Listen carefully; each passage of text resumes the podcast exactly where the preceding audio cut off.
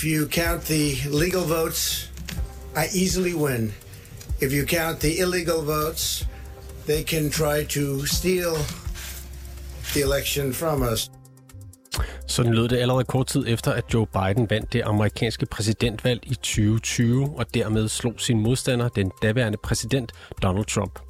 Det blev efterfulgt af ugers retorik om en stjålen valgsejr til demokraterne og eskalerede, da Trumps mest inkarnerede og voldelige støtter gik til angreb på kongresbygningen i Washington D.C.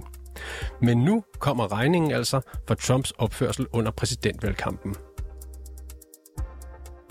Today, an indictment was unsealed, charging Donald J. Trump with conspiring to defraud the United States, conspiring to disenfranchise voters, and conspiring and attempting to obstruct an official proceeding.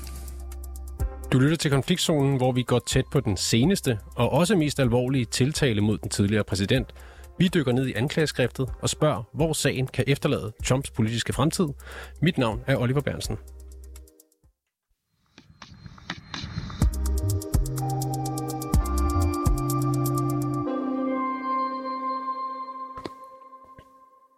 Anne Elling, velkommen til programmet. Tak skal du have. Du er journalist i, bosat i Nashville, Tennessee, og du er dykket ned i den her sag, som øh, senere i dag faktisk begynder mod øh, Donald Trump. Hvor alvorlige anklager er det, den tidligere præsident står for? Det er øh, meget alvorlige anklager, øh, og i det hele taget så ses denne her sag som, som den hidtil mest alvorlige sag, der er rejst mod den, øh, den tidligere præsident. Den handler om, at, øh, altså, at Trump han tiltales for at have forbrudt sig mod det mest altså, fundamentale, nemlig øh, demokratiet. Det, som er virkelig vigtigt øh, at huske på i den her sag, er, at den ikke kun øh, eller ikke bare handler om det, der skete den, den 6. januar i 20, 2021. Den handler om en rigtig lang periode, faktisk en mere end to måneder lang periode fra, fra præsidentvalget i 2020 og så indtil Joe Biden blev, blev indsat hvor, øh, hvor hvad hedder det, præsident Trump han altså tiltales for at have forsøgt at, at forbryde sig mod demokratiet, nemlig ved at forsøge at, at modsige sig øh, valgresultatet. Så det er, nogle, øh, det er nogle, en meget, meget al, alvorlig øh, en meget, meget alvorlig tiltaler, og man taler også allerede om denne her kommende retssag som den, den muligvis største retssag i, i USA's historie. Lad os lige prøve at se nærmere på det øh, 45 sider lange anklageskrift, som du siger, der dækker over perioden fra valget i november 2020 og så til den 20. januar 2021, hvor Biden bliver indsat som præsident. Først og fremmest er Trump tiltalt for sammensværgelse mod nationen, altså mod USA. Hvad dækker sådan en, øh, en bred og, og stor betegnelse over? Det, der står i, i anklageskriftet, det er, at han er tiltalt for altså, en sammensværgelse om at bedrage USA ved at bruge uærlighed og bedrageri til at forringe og hindre den lovlige føderale regeringsfunktion. Øh, og det er en, en, en længere måde altså, at, at forklare på, øh, altså at tale om de her altså mere end, end to måneder lange periode, hvor Trump på en række forskellige måder forsøgte at både modsige sig øh, valgresultatet, altså at sige, at, øh, at Joe Biden han ikke havde vundet, og så de forskellige måder, som anklageskriftet forklarer, at Trump han forsøgte, altså både at modsige det, men altså også at direkte, øh, altså at omvende øh, valgresultatet for og, og så på en eller anden måde få gjort det til, at, øh, at han selv vandt. Og det gjorde han på en, en række forskellige måder, som, øh, som anklageskriftet de udlægger det. Helt fra, at han, øh, som, som vi har hørt mange gange, den her fortælling om, hvordan han forsøger øh, at overbevise vicepræsident Mike Pence til simpelthen ikke at godkende valgresultatet den, den 6. januar, men også hvordan øh, ifølge anklageskriftet, at Trump han forsøgte at prøve at få justitsministeriet til at underkende valgresultatet, hvordan han forsøgte at få de her fake electors, som vi har talt om mange gange, altså dem ude i delstaterne, der skal godkende valgresultatet i hver af delstaterne, prøvede at indsætte nogle fake electors, altså nogle, ja, nogle fake valgansvarlige til at modsige valgresultatet, øhm, og en række andre ting. Og det ramser den her 45 sider lange anklageskrift, altså de mange forskellige måder, han forsøgte at, at modsige sig og, og omvende valgresultatet på, og altså dermed de forskellige måder, som til sammen ligesom danner fundament for, hvordan at anklageskriftet mener, at han simpelthen har, altså har været i en, i en sammensværgelse mod nationen. Hvis vi lige prøver at dykke ned i et eksempel på det, han tiltales for, så skal vi spole tiden tilbage til den 2. januar 2021, hvor Donald Trump han blandt andet laver et opkald til Brad Raffensperger, som er statssekretær i delstaten Georgia. Og lad, vi hørte et, klip fra opkaldet lige om lidt, men prøv lige at fortælle, hvad var det, der gik forud for den her samtale? Lige efter valgresultatet kom frem i, i 2020, så udså Trump så rimelig hurtigt en, øh, en håndfuld delstater, som hans den her Stop the Steal-kampagne, som jeg er sikker på mange øh, godt kan huske, hvor han, han lavede sådan en kampagne om, at man ville, han ville stoppe det her valg fra at blive, blive stjålet fra ham. Der udså han sig en håndfuld delstater, som han især fokuserede på øh, delstater, som, som han mente, at han havde vundet i, selvom at det, det officielle valgresultat altså sagde noget andet. Og en af dem, det var delstaten Georgia, der de seneste år altså er blevet, hvis ikke den allervigtigste, så en af de allervigtigste øh, svingstater i, øh, i USA. Og her, der, øh, der øh, har, udså han så Georgia, altså at han ville forsøge at få omvendt øh, valgresultatet i Georgia. Og her kontaktede han altså så Brad Raffensperger, som er, øh, som er delstatens statssekretær, men altså også den, som er hovedansvarlig for, for valgresultatet i Georgia. Lad os lige høre noget af det, der bliver sagt i uh, telefonsamtalen mellem den uh, daværende præsident Donald Trump og uh, Brad Raffensperger her. What are we going to do? Uh, we won the election, and it's not fair to take it away from us like this. And it's going to be very costly in many ways. And I think you have to say that you're going to re-examine it, and you can re-examine it, but but re-examine it with people that want to find answers, not people that don't want to find answers. I just want to find uh, eleven thousand seven hundred and eighty votes, which is one more that we have, because we won the state. Hvad er det, vi, hvad er det, vi hører her, Anne Elling? Mm, det er jo det er Trump, som igen og igen siger til Brad Raffensperger, at han har vundet Georgia. Det, som der står i, i anklageskriftet, det er også, at Trump han gentager denne her løgn, og at han ved, det er en løgn. Det er meget, meget vigtigt at understrege, at, at, altså, at man i tiltalen mener, at Trump han altså ved, han lyver. Øh, men altså, at han ringer til Brad Raffensperger og siger, at de bliver nødt til at, Raffensperger bliver nødt til at gøre noget ved det her. Og det han bør gøre ved det, jamen det er, mener Trump, fordi Trump ifølge de officielle øh, valgresultater, men der har Trump tabt Georgia med 11.779 stemmer. Så derfor så siger Trump til Raffensperger, at han på en eller anden måde bliver nødt til at gå ud og finde de her stemmer, han mangler. Altså de, de øh, 11.779 øh, plus en stemme, sådan så, så Trump han vil vinde valget i, øh, i Georgia. Han giver ikke, han kommer med en masse forskellige, han siger Trump, at oh, men der er sket snyd, og han prøver sådan at forklare nogle eksempler på, hvordan han mener, der er sket snyd, men han har ikke nogen beviser på det overhovedet. Altså han han rimelig sådan direkte an, så opfordrer eller dirigerer Raffensperger til, at han skal gå ud og finde de her stemmer. Og så siger han også på et tidspunkt i telefonsamtalen, at hvis Raffensperger ikke finder de her stemmer, jamen så vil han blive retsforfulgt. Så det er altså det, som man i anklageskriftet altså mener er Trump, der direkte tror den, den valgansvarlige i Georgia til at komme op med nogle stemmer, som, som simpelthen ikke øh, findes. Så det er et, et afgørende punkt i det her anklageskrift, denne her øh, telefonsamtale, og faktisk så er der en, øh, en helt separat efterforskning i gang nede i Georgia, hvor man undersøger netop kun denne her situation med Raffensperger, en sag, som man regner med måske i denne her uge, måske næste uge, at der vil blive rejst tiltale mod Trump i den specifikke sag øh, nede i Georgia, som altså retssag nummer, nummer 4 mod, øh, mod Trump. Og hvis vi går videre i anklageskriftet, så er Trump også tiltalt for at forsøge at forhindre en officiel procedure i at finde sted, har vi, øh, har vi oversat det til dansk øh, på den måde. Hvad dækker det over? Det er det, der handler mere specifikt om, øh, om den 6. januar, altså den dag, hvor øh, kongressen, kongrespolitikerne, de officielt skulle godkende valgresultaterne fra de enkelte delstater, og hvor altså at vicepræsident Mike Pence, at det er hans officielle rolle som vicepræsident at godkende det her valgresultat og så hele øh, seancen omkring det, hvordan, øh, hvordan Trump ifølge anklageskriftet forsøgte at presse Mike Pence til øh, at underkende det her valgresultat, både i telefonsamtaler, han havde med Mike Pence, også i en tale, som, øh, Tom Trump han holdt nede i, i Georgia. Jeg var selv til stede den dag, øh, to dage inden den 6. januar, hvor Trump han står på scenen nede i Georgia og siger, vi kan godt lide Mike Pence, men nu må vi se, hvad han gør den 6. Vi håber, han, han tager den rigtige beslutning, fordi ellers så kan vi ikke lide ham længere.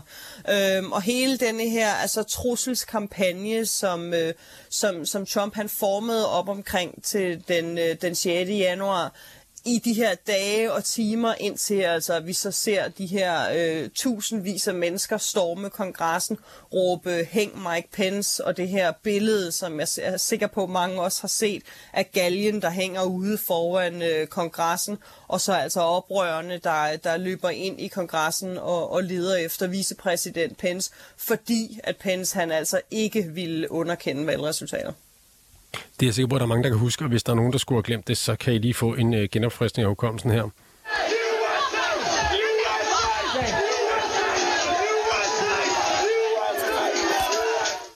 Ja, sådan lød det altså 6. januar 2021, da Trump støtter stormede kongressen i Washington D.C. Anne Alling, øh, hvad var det præcis, Donald Trump ifølge det her anklageskrift gjorde forkert i, i forbindelse med den 6. januar?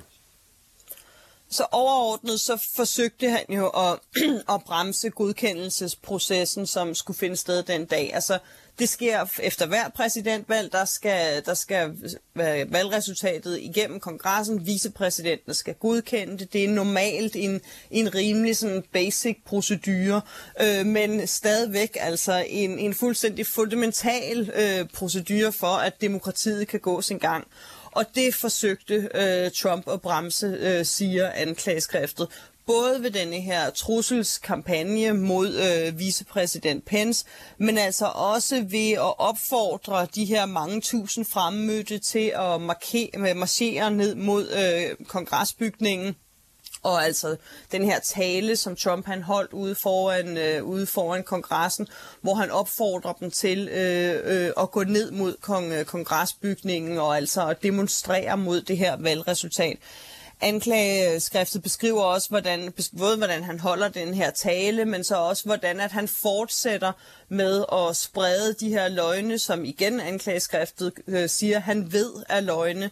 Øh, på Twitter for eksempel, hvor han bliver ved med at tweete, at for eksempel Pence han ikke har, har, har gjort, hvad han skulle, og hvor han bliver ved med at opfordre øh, demonstranterne til, øh, til at gøre oprør og, øhm, og hvordan han altså i det hele taget ifølge, ifølge anklageskriftet udnytter det her kaos og bliver ved med at, at kaste benzin på bålet selv efter, at øh, demonstranterne er, er brudt ind i kongresbygningen. Og slutlig så er Trump også tiltalt for øh, vidnesvindel og for at være en del af en sammensværgelse mod borgernes rettigheder, som du øh, nævnte i starten. Hvad skal det sige? Men sammensværgelsen mod øh, borgernes rettigheder handler jo om, at, at det her er Trumps forsøg på at, at bremse og vende valgresultatet. Altså, at, at det fundamentalt er et brud på, på borgernes rettigheder. Det er, det er deres stemmer. Øh, det er deres, øh, det er deres øh, del af, af demokratiet, altså deres rettigheder, som, som Trump han forbryder sig mod, så det på den måde ikke bare, skulle jeg til at sige, er en, er en sammensværgelse mod nationen, men også mod den enkelte borgers ret. Og i en sammensværgelse, der skal man jo have nogle øh, medsammensvorene. Hvem er det i den her sag? Det er virkelig interessant, fordi øh, anklageskriftet det siger, at der er seks medsammensvorene, men de nævner ikke de her personer ved navn. De lister dem, hvor de sådan beskriver, hvem de er. Øh, og man, altså, man skal kun lægge, øh, kunne lægge to og to sammen for at kunne finde ud af, øh, hvem de fleste af dem er. Øh, der tales øh, den første medsammensvorene øh, bliver beskrevet som en advokat, der hjalp med at, at sprede øh, løgne og var, i, var med i sammensværgelsen mod, øh, øh, sammen med Trump. Øh, og der er ikke nogen tvivl om, at der er tale om Rudy Giuliani, altså Trumps øh, personlige, øh, personlige advokat. En række af de andre øh, lyder til at være Sidney Powell, en anden af hans advokater.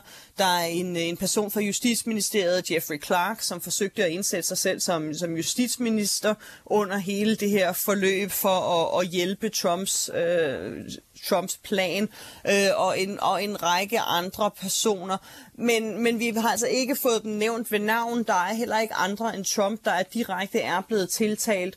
Og det er der mange, der mener, at der er en strategi i, øh, nemlig at øh, Justitsministeriet, jamen de måske ved altså ikke at nævne de her personer, samtidig med at personerne godt ved, at det er dem, der bliver talt om, at man så måske forsøger at at se, om de vil være villige til at samarbejde, og man kan indgå en aftale måske med dem, øh, og på den måde få, få flere informationer ud. Men ligegyldigt hvad, altså så regner vi med, at navnene på, på de her medsammensvorene vil komme øh, i løbet af de næste dage, måske de næste uger, øh, og altså at det på den måde ikke kun øh, er Trump, som, som er tiltalt i denne her meget, meget omfangsrige sag. Anne Elling, du er som sagt øh, journalist bosat i Nashville, Tennessee. Mange tak, fordi du var med og gør os klogere på tiltalen mod Donald Trump. Velbekomme.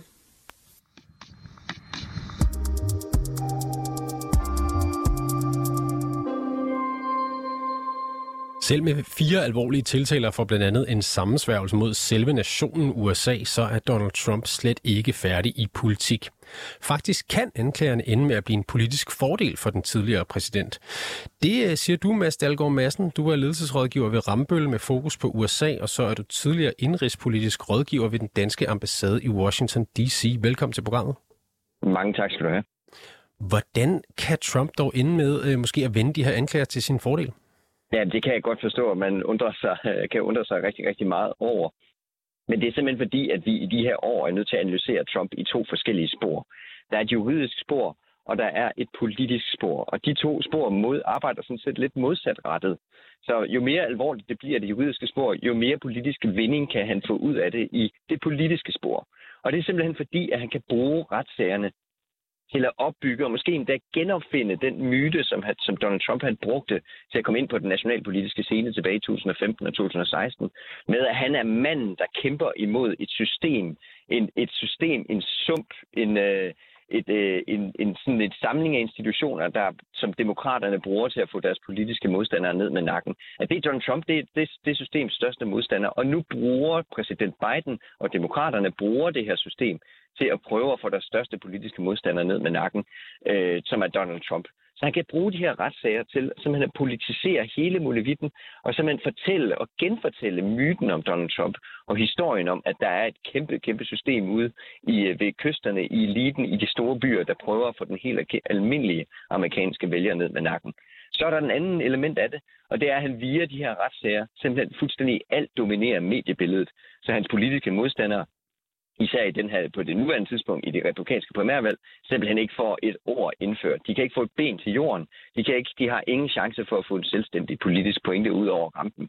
Så han simpelthen bare dominerer hele, hele sendefladen, så alle hans politiske modstandere kun skal forholde sig til Donald Trump. Og det er derfor, han kan bruge de her retssager som politisk våben, og dermed rent faktisk høster ret meget politisk kapital på at blive sagsøgt, hvilket jo lyder mærkeligt. Ja, det lyder lidt øh, kontraintuitivt, at, at jo flere juridiske problemer han har, jo bedre står han politisk, men det er næsten ja. det, jeg hører dig sige. Det er fuldstændig det, vi hører sige, og, og det er jo ikke bare mig, der mener det. I, i takt med foråret, og der er kommet øh, flere og flere retssager, jamen, så er der kun sket én ting med Donald Trumps meningsmålinger, og det er, at de er gået op. Så hvis vi kigger i det republikanske primærvalg lige nu, jamen, så er det omkring 53 procent af de republikanske primærvalgsvælgere, der bakker op om Donald Trump. Og det er altså et højere tal, end før de her retssager kom. Og hans politiske modstandere, den mest prominente, det er Floridas guvernør Ron DeSantis. Jamen, han kom ind i primærvalget med opbakning på omkring 25-30 procent, men er altså nu faldet ned på sådan noget 15-17 procent. Så han nu ikke længere ligner den der store Trump-killer, som alle troede, han ville blive. Det er faktisk en taber, så han er, han er gået ind i en, sådan en, en, en sky af negativ historie nu, hvor man faktisk ikke rigtig tror på ham. Øh, så Donald Trump, han, øh, han er kun gået op i meningsmålingerne og ser nu, endnu, ser nu ret uundgåelig ud for at blive øh, republikanernes præsidentkandidat i, øh, i 2024. Ja, fordi mange af de her overvejelser, vi har om, om Trump i forbindelse med hans tiltaler og hvordan han står politisk, de går jo på, at han skal være udfordreren til Joe Biden ved præsidentvalget. Mm. Øh, og der skal han jo lige vælges først i, i primærvalget, men, men som du siger, øh, så ser det ret godt ud for ham, eller hvad? Ja, det må man sige. Han, øh, han har opbakning for over halvdelen af over halvdelen af, hvad hedder det, øh, af det republikanske primærvalgs, øh, primærvalgsvælgere. Og øh, hvad hedder det, han, øh, det er lidt svært at se, hvad, hvad hans politiske modstandere skal gøre, fordi at i et primærvalg, der skal du henvende dig til sådan den mest aktivistiske del af, af partiet, den mest hardcore kerne af partiet. Og i de her år, der er det bare Trump-basen. Altså Trump har bare utrolig godt fat i de vælgere. Så når man er en modstander af Donald Trump, hvad pokker gør man så? Fordi man kan jo ikke gå til angreb på Donald Trump, fordi at så får man jo den her base imod sig, som er den base, man skal bruge til at blive præsidentkandidaten. Så de kan ikke gøre andet, og vi har ikke set, øh, vi har set sådan en som Ron DeSantis, simpelthen ikke kunne gøre andet end bare at bakke op om Donald Trump og sådan set give ham ret i, at de her retssager er politiseret, og det er i virkeligheden bare en stor demokratisk konspiration til at få ham ned med nakken. Og det er altså virkelig dårlige forudsætninger at føre valgkamp øh, på, når man skal prøve at pille den mand af, af banen, som i virkeligheden bare skal bakke op. Så, så, så han har sat dem skakmat på mange måder. Okay, vi vender lige tilbage til, til hans udfordrer og blandt andet Ron DeSantis lige lidt, men, men jeg vil først lige høre dig om, hvordan vælgerne tager imod de her tiltaler mod øh, Donald Trump? Ja, der, der er det jo vigtigt at virkelig at skille forskel på primærvalget og det præsidentvalget. Altså i primærvalget, der ser det ud som om, at, at øh, historien om, at det her det er en, øh, et system, det er politiseret, det er The Biden Crime Family, der bruger det amerikanske retssystem til at få Donald Trump ned med nakken, jamen det har kæmpe, kæmpe klangbund. Det ser ud som om, øh, det ser meningsmålinger, at de her primærvalgsvælgere, jamen de er fuldstændig med på den linje og giver sådan set Donald Trump fuldstændig ret. Men så er det jo spændende at se, hvad, hvad det, hvordan det her det vil spille i et præsidentvalg.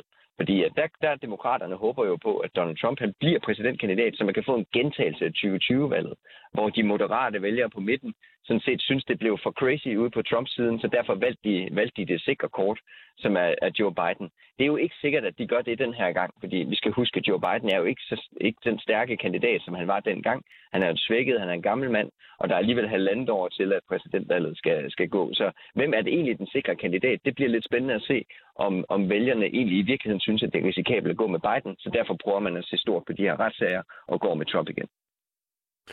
Og så nævnte du lige øh, kort før de, de andre øh, kandidater i det republikanske primærvalg. Hvordan håndterer de anklagerne mod Trump? Jamen, de har simpelthen så svært ved at finde et ben at stå på i forhold til de her retssager.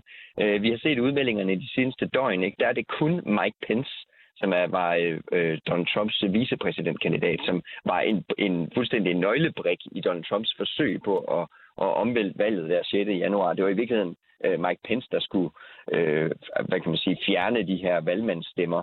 Og det gjorde han jo som bekendt ikke, som, så Trumps vælgere begyndte at råbe hang Mike Pence og alt det her.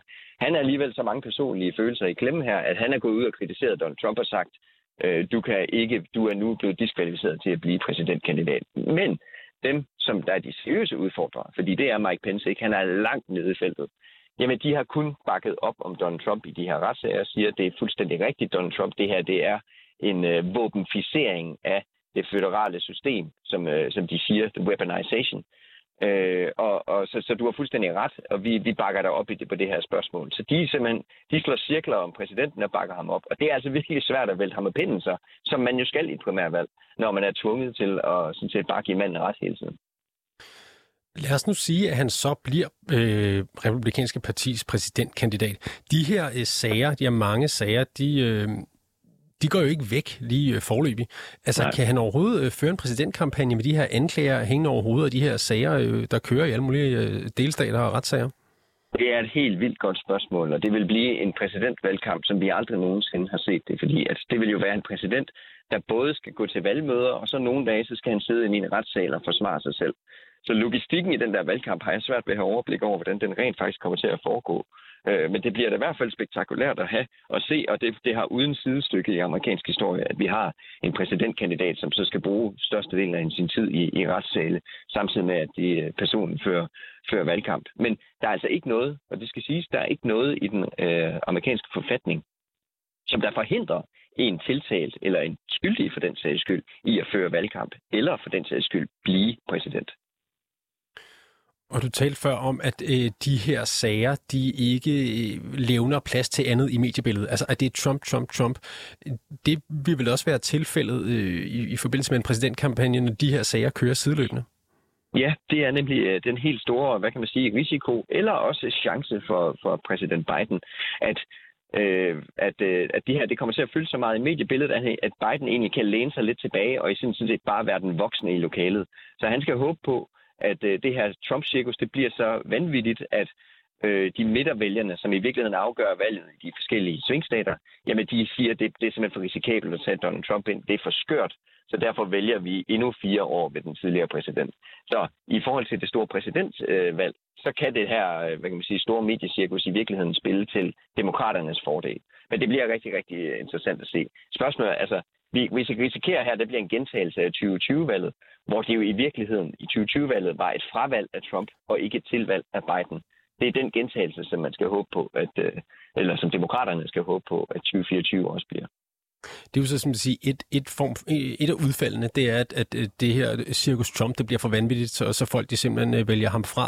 Hvilke andre udfald taler man om i USA, både i forhold til præsidentvalget, men også efterfølgende og i forhold til resultatet af de her sager mod Trump?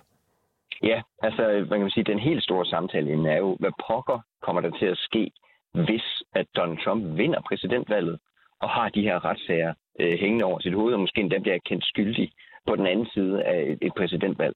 Hvad, kan man, hvad skal der så ske? Øh, og det er uden sidestykke i amerikansk historie. Det ved vi rent faktisk ikke. Vi er på fuldstændig ubetrådt land. Vi ved ikke, om, om en præsident Trump eventuelt vil kunne benåde sig selv. Altså en præsident i USA kan benåde andre personer for føderale retssager og sige, de er simpelthen væk nu, de her sager. Det kan, det kan en præsident gøre, men der, vi har aldrig oplevet, at en præsident vil forsøge at gøre det på sig selv. Så det ved vi ikke, om det, om det kan lade sig gøre. Vi snakker også om, om præsidenten kan indsætte en justitsminister i det justitsministerium, som jo er dem, der fører sagerne, øh, som vil så vil kunne få sagerne til at gå væk. Øh, det, det er måske også en mulighed, men det er godt nok også et, et spørgsmål, som, som nok vil ende i højesteret på den ene eller anden måde. Så det er bare for at sige, at vi er nu helt ude på, på, vi er på grænsen på ubetrådt land, hvor der virkelig skal skrives historie, og de amerikanske samfundsinstitutioner skal virkelig tage stilling til en helt ny situation. Så, så det er derfor, at der er rigtig, rigtig meget snak omkring, øh, hvad pokker de her retssager kan have indflydelse på, øh, på USA i den kommende tid. Vi har ikke så lang tid tilbage, men lige her til sidst vil jeg gerne høre dig, med Stelgaard Madsen. Hvad er det første, vi skal holde øje med i forhold til at finde ud af, hvordan den her, de her sager lander, øh, godt eller skidt for Donald Trump? Ja, der, der kommer rigtig... Nu, nu starter primærvalget som sådan set øh, herover efteråret, og der skal vi virkelig holde øje med, om de her meningsmålinger rykker sig på den ene eller anden måde. Vi kan få den første indikation på, om Donald Trump er såret i den her forbindelse, eller han i virkeligheden bare er styrket, ligesom han er kommet med de andre øh, retssager, ved en øh, debat, som der kommer her senere på måneden 17. august, hvor der, republikanerne skal have en primærvalgsdebat. Hvordan den kommer til at foregå, kan, kan give en indikation på, om Donald Trump kommer styrket ud af det her, eller han i virkeligheden er øh, vingeskudt og svækket af, af sagerne. Mange tak skal du have, Mads Dahlgaard Madsen. Du er altså ledelsesrådgiver i Rambøl med fokus på USA og tidligere indrigspolitisk rådgiver ved den danske ambassade i Washington D.C. Tak fordi du var med. Det var så lidt.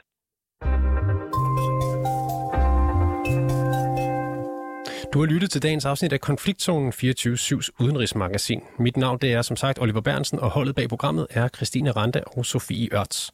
Du kan lytte til programmet direkte mandag til torsdag fra 8 til 8.30, men du kan selvfølgelig også høre programmet som podcast.